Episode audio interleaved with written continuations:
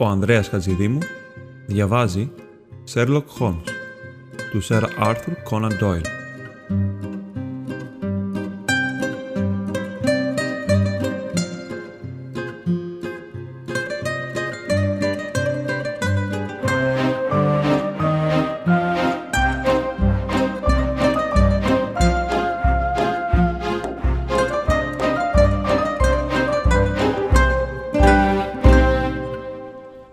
Κεφάλαιο 7. Το περιστατικό του βαρελιού.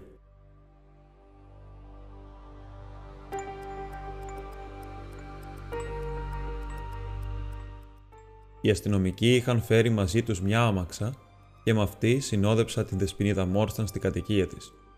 Κατά τον αγγελικό γυναικείο τρόπο είχε υπομείνει την κατάσταση με γαλήνιο πρόσωπο εφόσον υπήρχε κάποιος περισσότερο αδύναμος από την ίδια για να παρηγορήσει και την είχα βρει κεφάτη και ατάραχη στο πλευρό της τρομοκρατημένης οικονόμου. Την άμαξα ωστόσο, αρχικά λιποψύχησε και κατόπιν ξέσπασε σε γοερό κλάμα. Τόσο επώδυνα είχε δοκιμαστεί από τις περιπέτειες της νύχτας.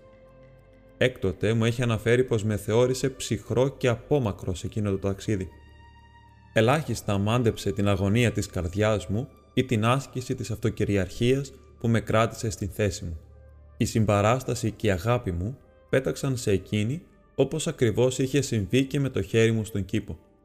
Ένιωσα πως χρόνια ολόκληρα συμβιβασμών της ζωής δεν θα είχαν καταφέρει να με διδάξουν την γλυκιά, γενναία φύση της, όσο εκείνη η μοναδική μέρα των περίεργων εμπειριών. Εν τούτης δυο σκέψεις υπήρχαν που κρατούσαν τις λέξεις στοργή στα χείλη μου. Ήταν αδύναμη και αβοήθητη, ταραγμένη σε μυαλό και νεύρα. Θα την έβρισκα σε μειονεκτική θέση αν προέβαλα διάκριτα την αγάπη μου σε μια τέτοια στιγμή. Χειρότερα ακόμη, ήταν πλούσια. Αν οι έρευνες του Χόλμς απέβαιναν επιτυχείς, θα ήταν μια πλούσια κληρονόμος. Θα ήταν δίκαιο, θα ήταν έντιμο, ένας χειρούργος με μισθό διαθεσιμότητας να εκμεταλλευτεί την οικειότητα που η τύχη είχε προκαλέσει. Δεν θα με έβλεπε σαν έναν απλό κοινό πρικοθύρα. Δεν θα άντεχα να ρηψοκινδυνέψω μια τέτοια σκέψη να περάσει από το μυαλό της. Εκείνος ο θησαυρός του Άγκρα παρενέβη σαν ένα αδιάβατο φράγμα ανάμεσά μας. Είχε πάει σχεδόν δυο η ώρα όταν φτάσαμε στη κυρία Σέσιλ Φόρεστερ. Οι υπηρέτες είχαν αποσυρθεί εδώ και ώρες. Όμως η κυρία Φόρεστερ είχε ενδιαφερθεί από το περίεργο μήνυμα το οποίο η δεσποινίδα Μόρσταν είχε λάβει, ώστε είχε μείνει ξύπνια με την ελπίδα της επιστροφής της. Άνοιξε η ίδια την πόρτα, μια μεσήλικη γεμάτη χάρη γυναίκα και με γέμισε χαρά βλέποντας πόσο τρυφερά το χέρι της γλίστρησε γύρω από την μέση της άλλη και πόσο μητρική ήταν η φωνή με την οποία την χαιρέτησε. Ήταν σαφές πως δεν ήταν απλά ζήτημα πληρωμής, μα μια αγαπητή φίλη. Συστήθηκα και η κυρία Φόρεστερ με παρακάλεσε από καρδιάς να περάσω μέσα και να της πω τις περιπέτειές μας. Εξήγησα ωστόσο την σημασία της αποστολής μου και υποσχέθηκα με συνέπεια να επισκεφθώ και να αναφέρω κάθε πρόοδο την οποία θα είχαμε στην υπόθεση. Καθώς απομακρυνόμασταν, έριξα μια κλεφτή ματιά πίσω και μου φαίνεται πως βλέπω ακόμη τη μικρή συντροφιά στο κατόφλι, τις δυο χαριτωμένες πλάι-πλάι φιγούρες, την μισάνικτη πόρτα, το φως της εισόδου να φέγγει πίσω από το χρωματιστό τζάμι, το βαρόμετρο και τη γυαλιστερή κουπαστή της σκάλας. Ήταν ανακουφιστική για μένα ακόμη και εκείνη η φευγαλαία ματιά ενός γαλήνιου αγγλικού σπιτικού κατά μεσής της άγριας σκοτεινής υπόθεσης η οποία μας είχε απορροφήσει. Και όσο περισσότερο συλλογιζόμουν τι είχε συμβεί, τόσο πιο δύσκολο και πιο σκοτεινό γινόταν. Αναλογίστηκα εν το συνόλο την ιδιάζουσα ακολουθία των γεγονότων, καθώς περνούσα μέσα από σιωπηλούς, φωτισμένους από γκάζι δρόμους. Υπήρχε το αρχικό ζήτημα. Αυτό τουλάχιστον ήταν αρκετά σαφές πλέον. Ο θάνατος του λοχαγού Μόρσταν, η αποστολή των μαργαριταριών, η αγγελία, η επιστολή, είχαμε φωτίσει όλα αυτά τα γεγονότα. Μας είχαν μονάχα οδηγήσει ωστόσο σε ένα βαθύτερο και κατά πολύ τραγικότερο μυστήριο.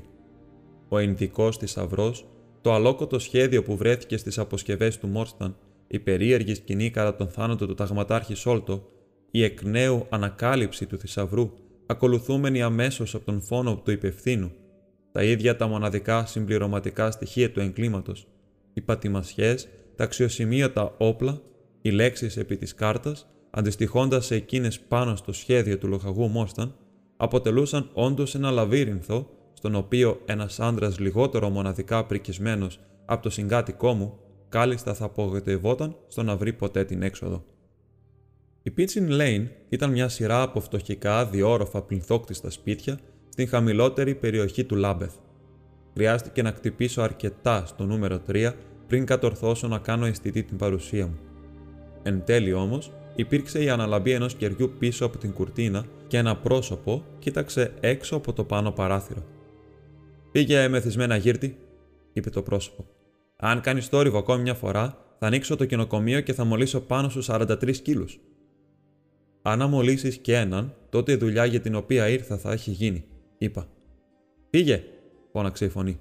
Μα τον μεγαλοδύναμο έχω ένα λωστό σε τούτη τη τσάντα και θα στο ρίξω στο κεφάλι αν δεν το κλείσεις. Μα θέλω ένα σκύλο, φώναξα. Δεν θα το συζητήσω, φώναξε ο κύριος Σέρμαν. Τώρα απομακρύνσου, γιατί όταν πω τρία θα φας το λωστό.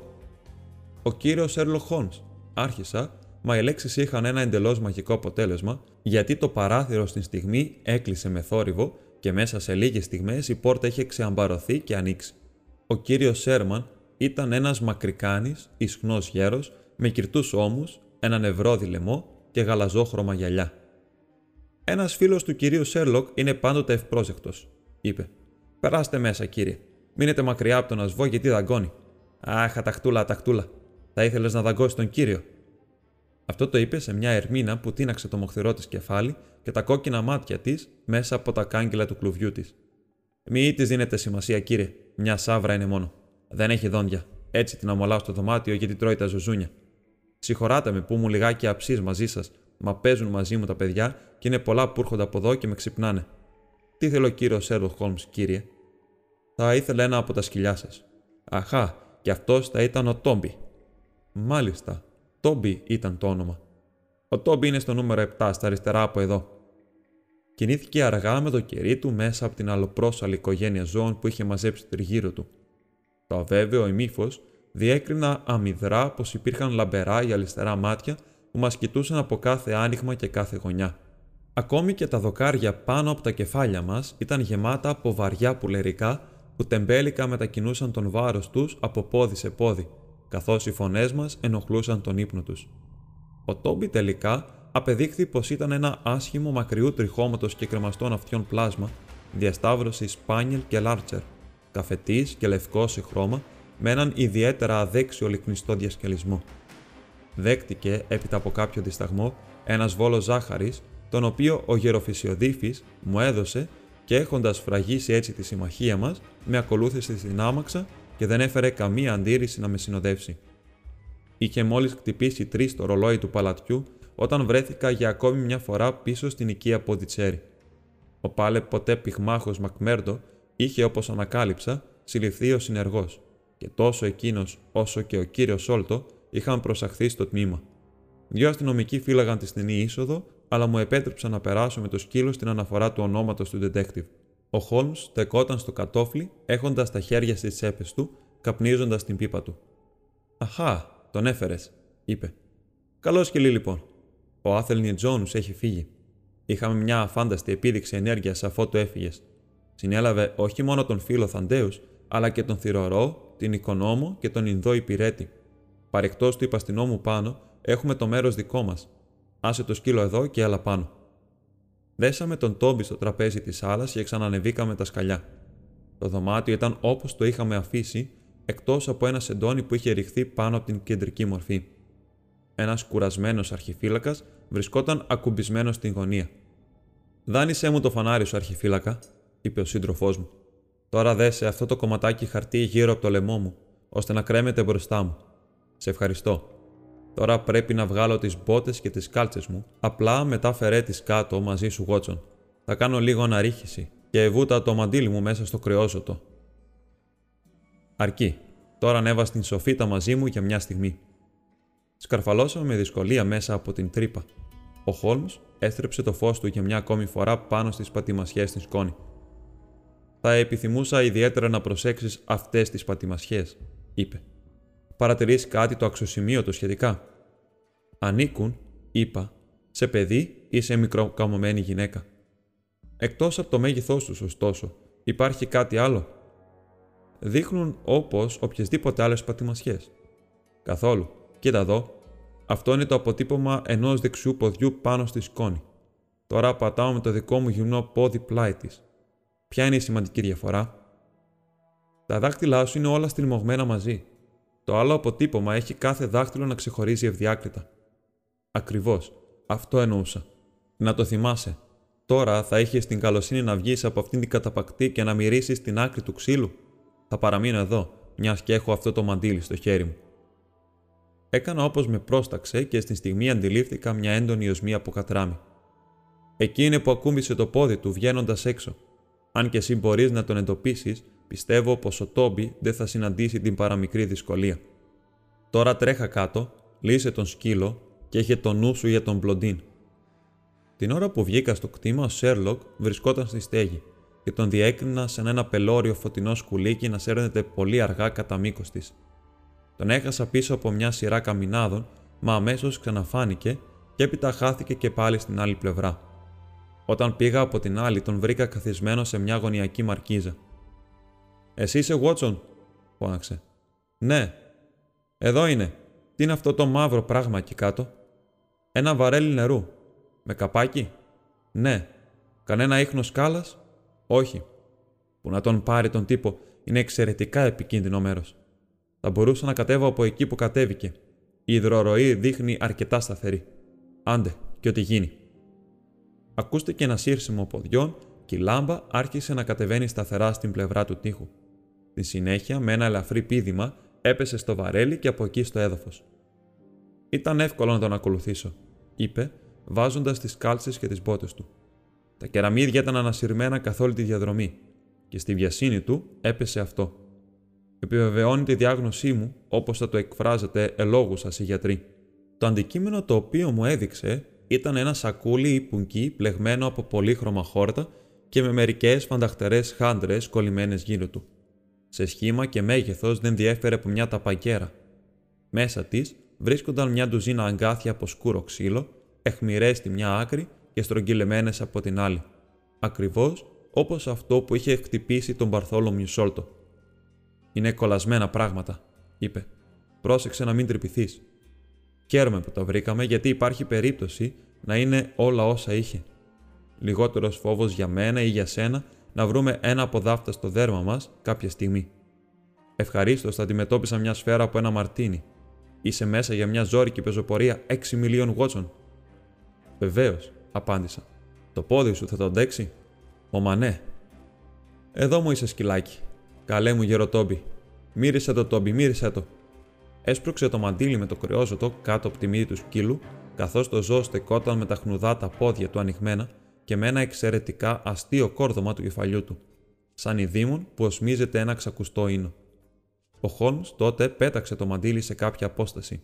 Έδεσε ένα χοντρό λουρί στο κολάρο του μπασταρδόσκυλου και το οδήγησε στη βάση του βαρελιού με το νερό. Το ζώο αμέσως ξέσπασε σε μια διαδοχή στριγκών τρεμουλιαστών κραυγών και με τη μουσούδα του στο έδαφος και την ουρά του στον αέρα κινήθηκε αποφασιστικά στο μονοπάτι με ένα αριθμό που τέντωσε το λουρί του και μας κράτησε στο μέγιστο της ταχύτητάς μας.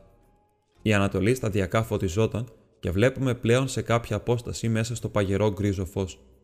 Το τετράγωνο ευμέγεθε σπίτι, με τα σκοτεινά άδεια παράθυρα και τους ψηλούς γυμνούς τείχου του, υψωνόταν θλιμμένο και ερημωμένο πίσω μας. Η πορεία μας οδήγησε μέσα από τα κτήματα, μέσα και έξω ανάμεσα από τα χαντάκια και τις λακκούβες, οι οποίες τα σημάδευαν και τα έτεμναν. Όλο το μέρος με τους διάσπαρτους ορούς από χώμα και τους καχεκτικούς τάμνου είχε μια συφοριασμένη, δυσίωνη όψη, η οποία ερχόταν σε αρμονία με τη ζωφερή τραγωδία που το επισκίαζε. Φτάνοντας στη μεσοτυχία, ο Τόμπι έτρεξε κατά μήκος της, κλαψουρίζοντας ανυπόμονα κάτω από τη σκιά της και στάθηκε εν τέλει σε μια γωνία που σκεπαζόταν από μια νεαρή οξιά. Εκεί που τα δυο τυχεία ενώνονταν, αρκετά τούβλα είχαν ξεκολληθεί και οι εσοχές που απέμεναν ήταν φθαρμένες και στρογγυλεμένες στα χαμηλότερα μέρη, σαν να είχαν συχνά χρησιμοποιηθεί για σκάλα. Ο Χόλμς καρφάλωσε και παίρνοντας από εμένα τον σκύλο, τον έριξε από την άλλη μεριά. Ορίστε το αποτύπωμα από το χέρι του ξυλοπόδαρου, σχολίασε καθώς καρφάλωσε πλάι του. Βλέπεις την ελαφριά κυρίδα αίματος πάνω στον λευκό σοβά. Είμαστε τυχεροί που δεν είχαμε καθόλου βαριά βροχή χθες. Η οσμή θα παραμείνει στον δρόμο παρά το 28ωρο προβάδισμα που έχουν. Ομολογώ πως είχα και εγώ τις αμφιβολίε μου όταν συλλογίστηκα τη μεγάλη κυκλοφορία που είχε περάσει οδεύοντας προς το Λονδίνο στο μεταξύ. Οι φόβοι μου σύντομα κατευνάστηκαν εν τούτης. Ο Τόμπι δεν δίστασε στιγμή ούτε παρέκλεινε, αλλά συνέχισε να προχωράει με τον ξεχωριστό τσουλιστό τρόπο του. Ήταν σαφές πως η αψιά οσμή του κρεόζου του ξεπερνούσε όλες τις υπόλοιπες συναγωνιζόμενες οσμές.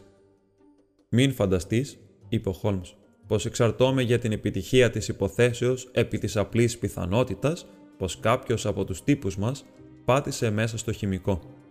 Έχω πλέον γνώση η οποία θα μου έδινε τη δυνατότητα να τους ακολουθήσω κατά πολλούς διαφορετικούς τρόπους. Ο προκείμενος εν τούτης είναι ο αμεσότερος και αφού η τύχη μας τον πρόσφερε, θα ήμουν ασυγχώρητος αν τον περιφρονούσα. Απέτρεψε ωστόσο την υπόθεση από το να μετατραπεί σε ένα μικρό διανοητικό πρόβλημα, το οποίο αρχικά προϊόνιζε. Ενδεχομένως να αποκομιζόταν και κάποια αναγνώριση εξ αυτής μόνο από αυτό το υπερβολικά απτό στοιχείο. Υπάρχει αναγνώριση και με το παραπάνω είπα εγώ. Σε διαβεβαιώνω, Χόλμς, πως θαυμάζω τον τρόπο με τον οποίο αποκομίζεις τα συμπεράσματά σου σε αυτή την περίπτωση περισσότερο από όσο ένιωσα στην υπόθεση του Τζέφερσον Χόπ. Η κατάσταση μου φαντάζει βαθύτερη και πλέον ανεξήγητη. Πώς παραδείγματος χάρη περιέγραψες με τέτοια βεβαιότητα το ξυλοπόδαρο; Σσ, παιδί μου, μιλάμε για το άκρον άοτον της απλότητας. Δεν θέλω να γίνω δραματικός. Είναι όλα καθαρά και εξάστερα. Δυο αξιωματικοί που εποπτεύουν μια φρουρά καταδίκων μαθαίνουν ένα σημαντικό μυστικό σχετικά με ένα θαμένο θησαυρό. Ένας χάρτης σχεδιάζεται για αυτούς από έναν Άγγλο ονόματι Τζόναθαν Σμολ. Θα θυμάσαι πως είδαμε το όνομα πάνω στον χάρτη που κατήχε ο λοχαγός Μόρσταν. Το είχε υπογράψει εκ μέρους του, αλλά και εκ μέρους των συνεργατών του. Το σημάδι των τενσάρων, όπως κάπως δραματικά το αποκάλεσε. Βοηθούμενοι από τον χάρτη, ή αξιωματικοί, ή ένας εξ αυτών βρίσκουν τον θησαυρό και τον φέρνουν στην Αγγλία, αφήνοντας σα υποθέσουμε κάποιον όρο, τον οποίο εκείνος εξέλαβε ως μη εκπληρωθέντα. Τώρα λοιπόν, γιατί δεν πήρε τον θησαυρό ο Τζόναθαν Σμόλ αυτοπροσώπω, η απάντηση είναι προφανής. Ο χάρτης χρονολογείται σε μια περίοδο που ο Μόρσταν σχετίστηκε στενά με κατάδικους. Ο Τζόναθαν Σμόλ δεν πήρε τον θησαυρό επειδή εκείνος και οι συνεργάτες του ήταν οι ίδιοι κατάδικοι και δεν μπορούσαν να διαφύγουν.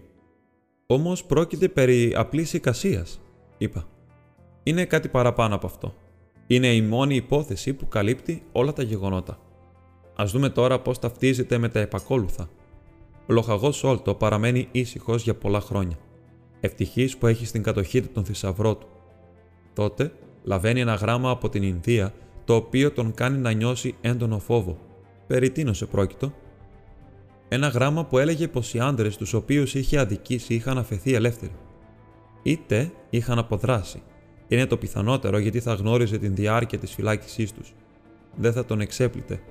Τι κάνει τότε όμως, προστατεύεται ενάντια σε ένα ξυλοπόδαρο, λευκό στο επισημένο, γιατί περνά ένα λευκό περιπλανόμενο έμπορο για αυτόν και τον πυροβολεί. Τώρα, μόνο ένα όνομα λευκού υπάρχει στον χάρτη. Τα άλλα είναι Ινδικά και Μουσουλμανικά. Δεν υπάρχει άλλος λευκός.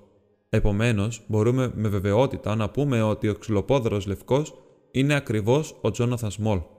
Σου φαίνεται λανθασμένος ο υποσυζήτησης συλλογισμός; Όχι, είναι σαφής και ακριβής. Λοιπόν, τώρα ας τοποθετήσουμε την θέση του Τζόναθαν Σμολ. Α το δούμε από την δική του οπτική γωνία. Έρχεται στην Αγγλία με την θητή ιδέα να αποκτήσει και πάλι ό,τι θεωρεί δικαιωματικά δικό του και να πάρει την εκδίκησή του ενάντια στον άντρα που τον αδίκησε. Ανακάλυψε πού ζούσε ο Σόλτο και πιθανότατα να σύναψε σχέσεις με κάποιον εντός του σπιτιού. Υπάρχει εκείνος ο Μπάτλερ, ο Λαλ Ράο, τον οποίο δεν είδαμε. Η κυρία Μπέρνστον είπε πως απέχει πολύ από έναν άμεμπτο χαρακτήρα. Ο Σμολ δεν μπορούσε να ανακαλύψει πού βρισκόταν ο θησαυρός γιατί κανείς δεν γνώριζε εκτός του ταγματάρχη και ενός πιστού υπηρέτη που είχε πεθάνει. Ξαφνικά, ο Σμολ μαθαίνει πως ο ταγματάρχης βρίσκεται στο νεκροκρέβατό του. Στην παραφροσύνη πως το μυστικό του θησαυρού θα πεθάνει μαζί του, τρέχει στον πανικό του παρά τους φύλακες, φτάνοντα στο παράθυρο του ετοιμοθάνατου, και αποτρέπεται από το να εισέλθει μόνον από την παρουσία των δύο γιών του. Τρελός από μίσο, ωστόσο, για τον νεκρό, μπαίνει στο δωμάτιο το ίδιο βράδυ ψάχνει τα προσωπικά του έγγραφα με την ελπίδα να ανακαλύψει κάποιο σημείωμα σχετικό με το θησαυρό και τελικά αφήνει ένα ενθύμιο της επίσκεψής του υπό τη μορφή της σύντομης επιγραφής επί της κάρτας. Αναφίβολα το είχε σχεδιάσει εκ των προτέρων, ώστε αν δολοφονούσε τον ταγματάρχη να άφηνε κάποια καταγραφή επί του σώματος ως ένα σημάδι πως δεν επρόκειτο για ένα κοινό φόνο, αλλά από την θεώρηση των τεσσάρων συνεταίρων κάτι υπό τη μορφή μιας πράξης απονομής δικαιοσύνης. Καπρίτσια και αλόκοτα αποκοίηματα αυτού του είδους είναι αρκετά κοινά στα χρονικά του εγκλήματος και συνήθως προσφέρουν πολύτιμες ενδείξεις σχετικά με τον εγκληματία. Τα ακολουθείς όλα αυτά. Απολύτως. Τι θα έκανε τώρα Τζόναθαν Σμολ, μπορούσε μονάχα να κρατήσει το μυστικό παρακολουθώντας τις προσπάθειες που γίνονταν για να ανεβρεθεί ο θησαυρός. Πιθανόν να αφήνει την Αγγλία και επιστρέφει μόνο κατά διαστήματα. Τότε έρχεται η ανακάλυψη της οφήτα και αμέσως ενημερώνεται σχετικά. Εντοπίζουμε και πάλι την παρουσία κάποιου συνεργού στο προσωπικό. Ο Τζόναθαν με το ξύλινο πόδι του είναι εντελώς ανίκανος να φτάσει στο ψηλό δώμα του Μπαρθόλομιου Σόλτο. Παίρνει μαζί του ωστόσο έναν μάλλον ιδιόρυθμο συνεργάτη, ο οποίος αντεπεξέρχεται στην συγκεκριμένη δυσκολία, αλλά βουτά το ξυπόλυτο πόδι του μέσα στο κρεόζωτο, όπου και εισέρχεται ο Τόμπι, και ένα αγρόσυρτο χολό περπάτημα 6 μιλίων για ένα μειωμένο αποδοχό αξιωματικό με ένα κατεστραμμένο αχίλιο τένοντα. Ωστόσο, ήταν ο συνεργάτης και όχι ο Τζόναθαν εκείνος που διέπραξε το έγκλημα. Πολύ σωστά, και μάλλον προς μεγάλη αποστροφή του Τζόναθαν, κρίνοντας από τον τρόπο που τριγύρισε μπαίνοντας στο δωμάτιο. Δεν κρατούσε κακία ενάντια στον Παρθόλομιο Σόλτο και θα προτιμούσε να τον είχε δέσει και φημώσει. Δεν ήθελε να βάλει το κεφάλι του στην αγχώνη. Δεν μπόρεσε να το αποτρέψει εν τούτης, τα βία ένστικτα του συντρόφου του είχαν ξεσπάσει και το δηλητήριο είχε κάνει τη δουλειά του. Έτσι, ο Τζόναθαν Σμολ άφησε την μαρτυρία του, κατέβασε το κουτί με το θησαυρό στο έδαφος και το ακολούθησε. Φυσικά, όσον αφορά την προσωπική του εμφάνιση, πρέπει να είναι μεσήλικας και πρέπει να είναι ηλιοκαμένο, έχοντας εκτίσει την ποινή του σε ένα τέτοιο φούρνο όπως συνήθι Άνταμαν. Το ύψος του υπολογίζεται άμεσα από το μήκος της δρασκελιάς του και γνωρίζουμε πως είχε γενιάδα. Η τριχοφυΐα του ήταν εκείνο που έκανε μεγάλη εντύπωση στον Θαντέου Σόλτο όταν τον είδε στο παράθυρο. Δεν ξέρω αν υπάρχει κάτι άλλο. Ο συνεργάτης; Α, καλά. Δεν υπάρχει κάποιο σπουδαίο μυστήριο σε αυτό. Όμως θα τα μάθεις όλα λίγαν συντόμως. Πόσο γλυκιά είναι η πρωινή άβρα. Δες πως αυτό το μικρό σύννεφο επιπλέει σαν ένα ροζ φτερό κάποιου γιγάντιου φλαμίγκο.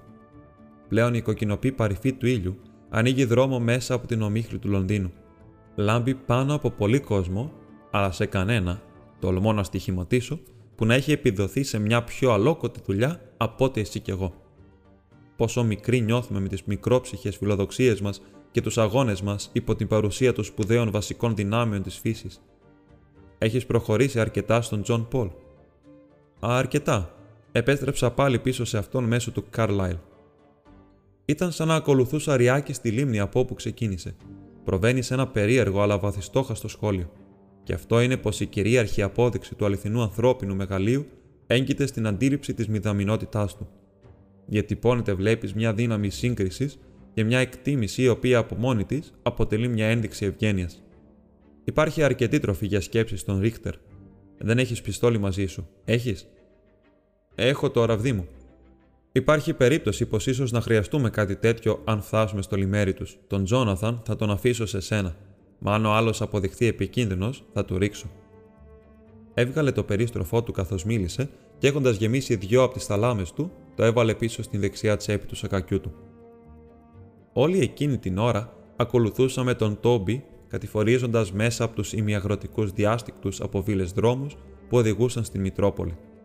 Τώρα, ωστόσο, είχαμε αρχίσει να κινούμαστε σε ατέλειωτους δρόμους, όπου καματάριδες και λιμενεργάτες ήταν ήδη στο πόδι και ατιμέλητες γυναίκες κατέβασαν τα παραθυρόφυλλα και σκούπιζαν τα κατόφλια. Την άκρη του τετραγώνου τα καπηλιά έπιαναν σιγά σιγά δουλειά και αγριοπρόσωποι άντρε ξεπρόβαλαν τρίβοντας τα μανίκια τους στις γενιάδες τους ύστερα από ένα πρωινό τσούξιμο. Περίεργα σκυλιά σου λατσάριζαν οχελικά και μας κοιτούσαν με έκπληξη καθώς περνούσαμε, όμως ο αμίμητος Τόμπι δεν κοίταζε ούτε αριστερά ούτε δεξιά. Μα συνέχιζε να τρέχει με τη μουσούδα του στο έδαφος και κάνα περιστασιακό κλαψούρισμα ανυπομονησίας το οποίο υπονοούσε μια έντονη οσμή. Είχαμε διασχίσει το Στρίτχαμ, το Μπρίξτον, το Κάμπερουελ και πλέον βρισκόμασταν στη λεωφόρο Κένικτον, έχοντας περάσει μέσα από τις παρόδους προς τα ανατολικά του Όβαλ. Οι άνθρωποι τους οποίους καταδιώκαμε έμοιαζαν να έχουν ακολουθήσει μια παράδοξα με ανδρική διαδρομή, ενδεχομένως με την ιδέα πως θα διέφευγαν της παρακολούθησης. Δεν είχαν παραμείνει στιγμή στο κεντρικό δρόμο, όταν κάποιος πλευρικός δρόμος εξυπηρετούσε τους σκοπούς τους. Το τέλος της λεωφόρου Κένικτον είχαν κόψει στα αριστερά μέσω του οδού Bond και της Miles. Το σημείο που η τελευταία κατέληγε στο Knight's Place, ο Τόμπι σταμάτησε να προχωρά, αλλά άρχισε να κάνει μπρος πίσω με το ένα αυτί ανασηκωμένο και το άλλο κατεβασμένο. Η προσωποποίηση της κυλίσιας αναποφασιστικότητας. Κατόπιν, έκανε μικρά βήματα τριγύρω, κοιτώντας μας πότε-πότε, σαν να μας ζητούσε συγγνώμη για την αμηχανία του. Τι στο καλό τρέχει με το σκυλί, μου ο Χόλμς. Σίγουρα δεν θα έπαιρναν αμάξι, ούτε θα έφευγαν με αερόστατο. σω να στάθηκαν εδώ για κάποια ώρα, πρότεινα. Αχά, όλα πάνε καλά. Ξεκίνησε και πάλι, είπε ο σύντροφός μου με ένα τόνο αγαλίασης. Είχε αρχίσει να βαδίζει ξανά, γιατί έχοντας ως μισθή τριγύρω ξάφνου, αποφάσισε και όρμησε με μια ενέργεια και μια αποφασιστικότητα που δεν είχε επιδείξει προηγουμένως. Η οσμή φάνηκε να είναι εντονότερη από πριν, γιατί δεν είχε καν ακουμπήσει τη μουσούδα του στο έδαφος, αλλά τραβούσε το λουρί του και προσπαθούσε να τρέξει. Έβλεπα από τη λάμψη στα μάτια του Χόλμς ότι πίστευε πως πλησιάζαμε στο τέλος του ταξιδιού μας. Η διαδρομή μας τώρα κατηφόρησε στις 9 λεύκες μέχρι που φτάσαμε στην πελώρια αποθήκη ξυλίας των Μπρόντερικ και Νέλσον, λίγο παρακάτω από τη ταβέρνα Λευκό Αετό. Εδώ το σκυλί, ξετρελαμένο από αναστάτωση, τράφηκε μέσα από μια πλευρική πύλη στην περίφραξη, όπου οι πριονιστές ήδη είχαν πιάσει δουλειά.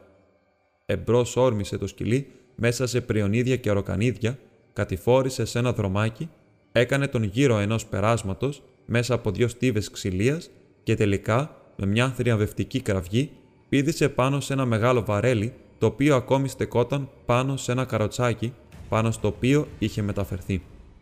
Με κρεμασμένη γλώσσα και γυαλιστερά μάτια, ο Τόμπι στάθηκε πάνω στο βαρελάκι, κοιτώντας μας ένα λάξ για κάποιο σημάδι κατανόησης. Οι σανίδες του βαρελιού και η τροχή του καροτσιού ήταν πασαλημένοι από ένα σκούρο υγρό, και η ατμόσφαιρα ήταν βαριά από την οσμή του κρεόζου του. Ο Σέρλοκ και εγώ κοιταχτήκαμε κενά και κατόπιν ξεσπάσαμε ταυτόχρονα σε ένα ανεξέλεκτο γέλιο.